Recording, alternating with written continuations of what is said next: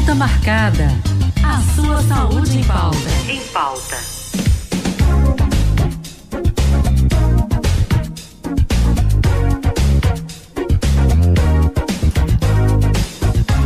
Nós vamos para a consulta marcada de hoje falando sobre incontinência urinária, algo que é muito comum, sobretudo na terceira idade e também das mulheres, que principalmente quando elas estão ali na fase da menopausa. Então a incontinência urinária, minha gente, não é uma doença, mas é um sintoma.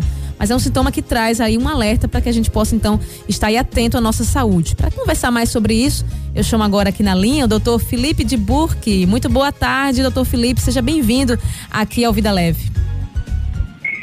Bom dia, boa tarde, Kelly, boa tarde aos ouvintes da Rádio Olinda, em especial do programa Vida Leve. É um prazer estar com vocês de novo no dia de Santo Isidro, que é o, o patrono da internet. É um prazer estar com vocês para a gente conversar. Olha só Contem que maravilha. Está Trazendo, tra trazendo informações aqui também para a gente, que maravilha. Nós é que agradecemos, doutor Felipe, mais uma vez, o senhor podendo colaborar aqui com a gente com mais um assunto importante. Hoje, a incontinência urinária. Então, realmente, como eu falei, está certo, doutor? É, não é uma doença, mas é um sintoma, não é isso? Exatamente. É uma coisa muito frequente, mais frequente na população feminina do que na masculina é, acomete todas as faixas etárias, que a gente tem é, trabalhos mostrando que a partir dos 16 anos, mais de 20% das mulheres já tem alguma queixa de alteração do controle da urina. Quando a gente vai acima dos 18, isso pode gerar em torno dos 30%. E realmente, como você falou, acima dos 40, dos 50 anos, isso fica em torno de 45% das mulheres com algum tipo de queixa relacionada ao controle da urina. O que é realmente um número bastante grande que a gente precisa é, conversar sobre ele, orientar e saber que existe tratamento, que existe o que ser feito para melhorar a qualidade de vida, Nicele. E por que, que é mais comum nas mulheres, doutor? Fiquei curiosa agora. Por conta do assoalho pélvico, por conta da anatomia da uretra. Hum. Então, se a gente tem uma uretra mais curta, como a uretra da mulher, o que é a uretra, Anne? A uretra é o cano de saída da bexiga para um meio exterior. É como se a bexiga fosse uma caixa d'água o cano de drenagem a gente chama de uretra. Uhum. No homem a gente tem 22 centímetros de uretra e na mulher a gente tem em torno de 5 centímetros, uma uretra na mulher mais curta. Isso faz com que essa musculatura que é, seja responsável pelo abrir e fechar dessa válvula seja mais submetida à pressão do abdômen. Então, uma mulher que tem um abdômen maior, tem um sobrepeso, tem um peso fora do, do que deveria ser o dela, ela tem uma chance maior de ter alteração do controle da urina. Então, uma das coisas que a gente faz para melhorar isso é ter um peso ideal sendo mantido. Então, não ganhar peso e perder peso se você já tiver um sobrepeso, você já tiver um peso bem acima do que deveria ter. São uma das formas de tratamento.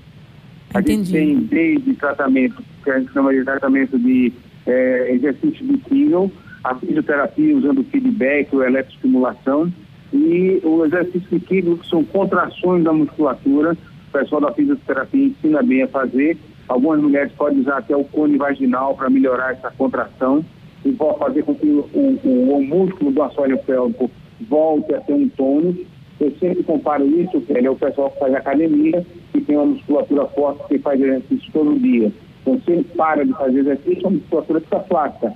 A mesma coisa acontece com assoalho pélvico das mulheres que não têm uma atividade física frequente e aí elas começam também a ter dificuldade de controlar essa válvula de retenção porque a musculatura perde tônus, perde a tonicidade, perde a rigidez e aí você tem uma alteração.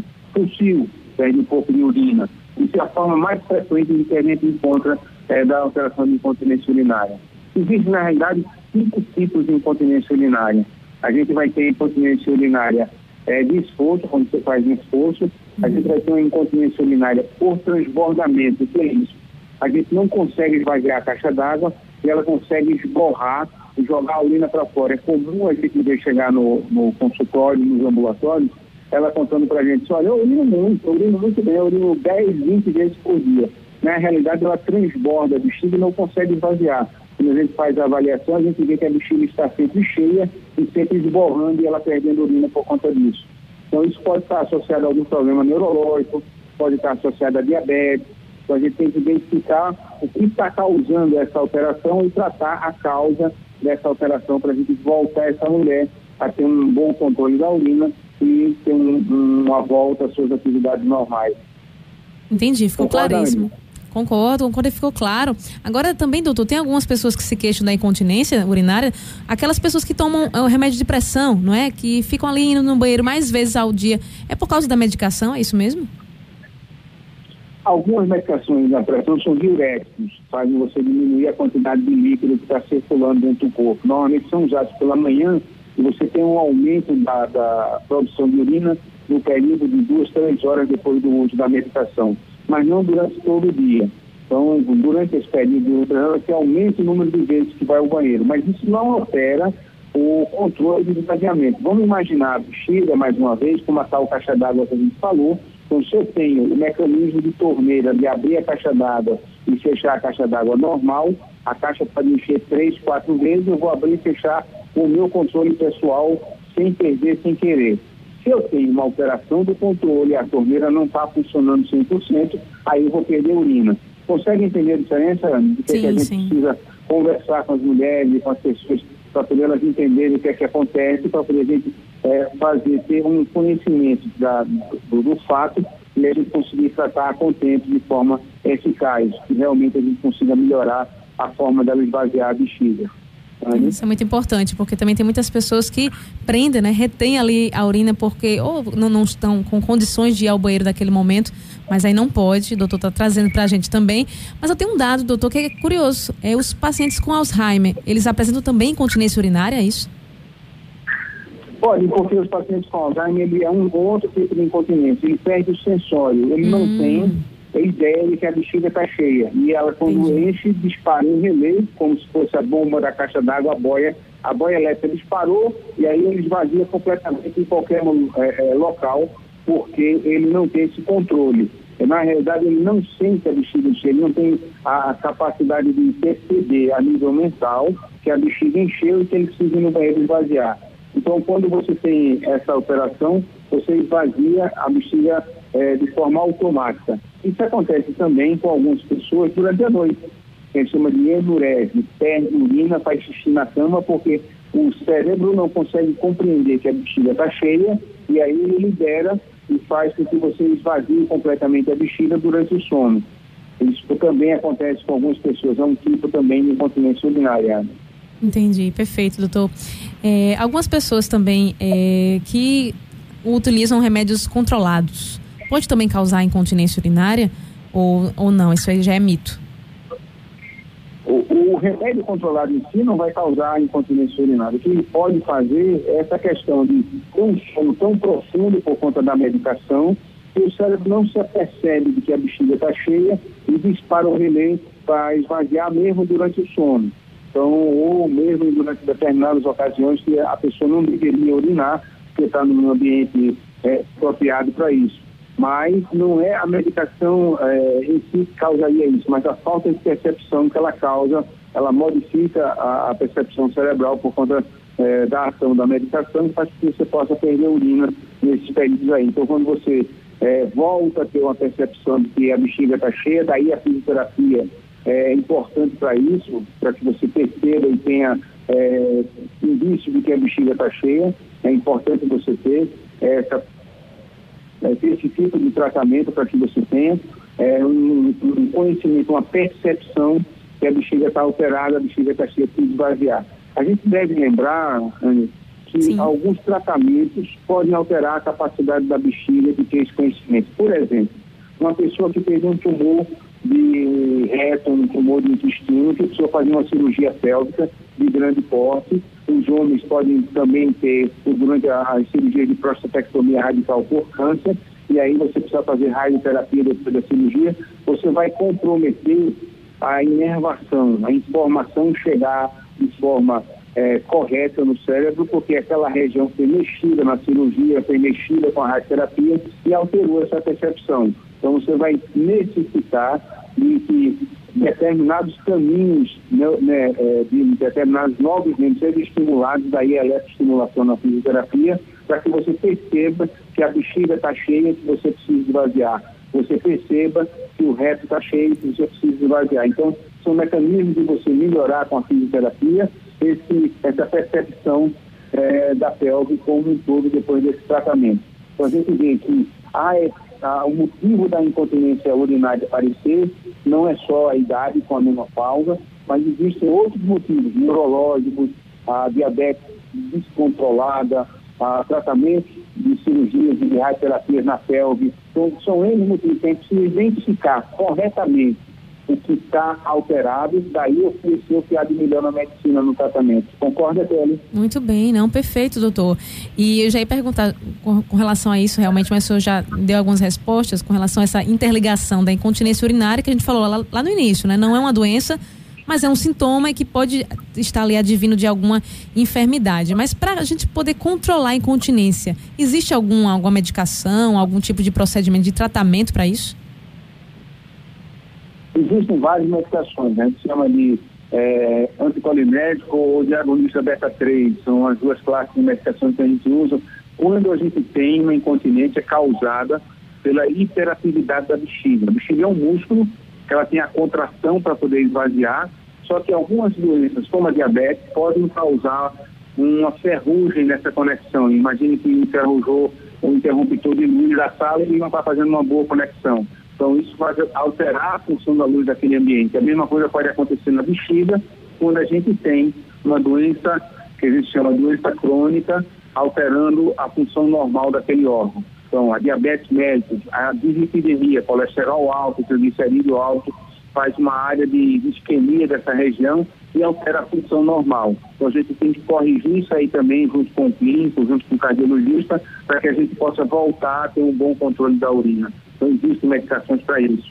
Existe até a cirurgia, que precisa ser bem indicada. Quando a gente tem uma alteração da posição do cano de saída, que a gente chama de uretra, uhum. ou da própria bexiga, o pessoal fazia fulana fez suspensão de bexiga para controlar melhor a urina. Por quê? houve uma modificação da posição da bexiga durante a vida dela, ou por ter muitos filhos, ou porque a, a musculatura ficou flácida, e aí você faz uma cirurgia para recolocar no lugar e você volta a ter um bom controle, porque voltou ao equilíbrio natural das coisas por conta da cirurgia feita.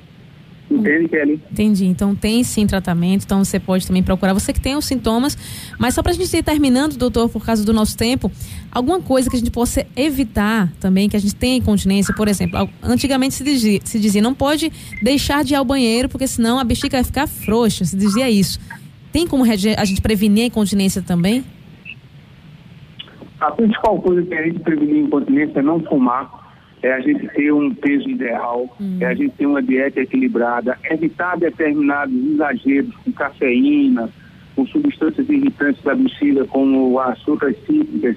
Então, a palavra é equilíbrio. Isso faz com que você tenha realmente um melhor controle, porque você está irritando menos o órgão. Então, é importante realmente você ter um comportamento, uma dieta protetora. O que é, que é a dieta protetora? É você ter a seleção desses alimentos e você usar menos ele para poder você ter realmente um melhor controle é, da sua bexiga, tá certo? Isso é mais importante. Então, esses principais sintomas que a gente tem, aquelas gotas que começam a ficar, é, a, a, alteração irregular, aumento de frequência, aquela vontade repentina de urinar que a gente não for e começa a molhar a roupa. Então, tem alguns pacientes que chegam para a gente e falam, eu vou chegando em casa, quando pego a chave para entrar, a vontade começa tão grande que às vezes eu começo a molhar a roupa. Então, ele tem uma atividade na musculatura da bexiga maior e aí a medicação vai ajudar muito a controlar isso daí. Então, cada um vai ter uma forma distinta e a gente vai separar na conversa, nos exames, no, na avaliação laboratorial e de imagem, o que é que a gente pode oferecer a ele de melhor de tratamento, né, muito bem, doutor Felipe, muito obrigada aqui pela sua participação. Mas que o senhor possa também dar agora as considerações finais aqui que a gente realmente está correndo com o tempo mais e também deixar claro as suas redes sociais, a gente sempre pede que você que está nos escutando quer continuar essa consulta, quer ter mais informações, não é, sobre a área de urologia, você pode também acompanhar as redes sociais, não é mesmo, doutor? Sem dúvida nenhuma, isso é importantíssimo. É importante a gente saber que existe um problema, esse problema começa cedo, a gente viu que a partir de 16 anos é, mais de 20% das mulheres têm algum tipo de incontinência urinária, a partir dos 18, mais de 30%, então não é um número pequeno, e a partir dos 40, 50 anos de idade, esse número vai para 40%, 45%. Mas existe tratamento. O que a gente precisa fazer é identificar corretamente isso daí E já logo cedo, a partir da adolescência, manter uma atividade física, não precisa virar atleta, 10 horas de ginástica por dia, mas meia hora, 40 minutos, quatro vezes por semana, a gente consegue fazer e consegue fazer com uma boa qualidade.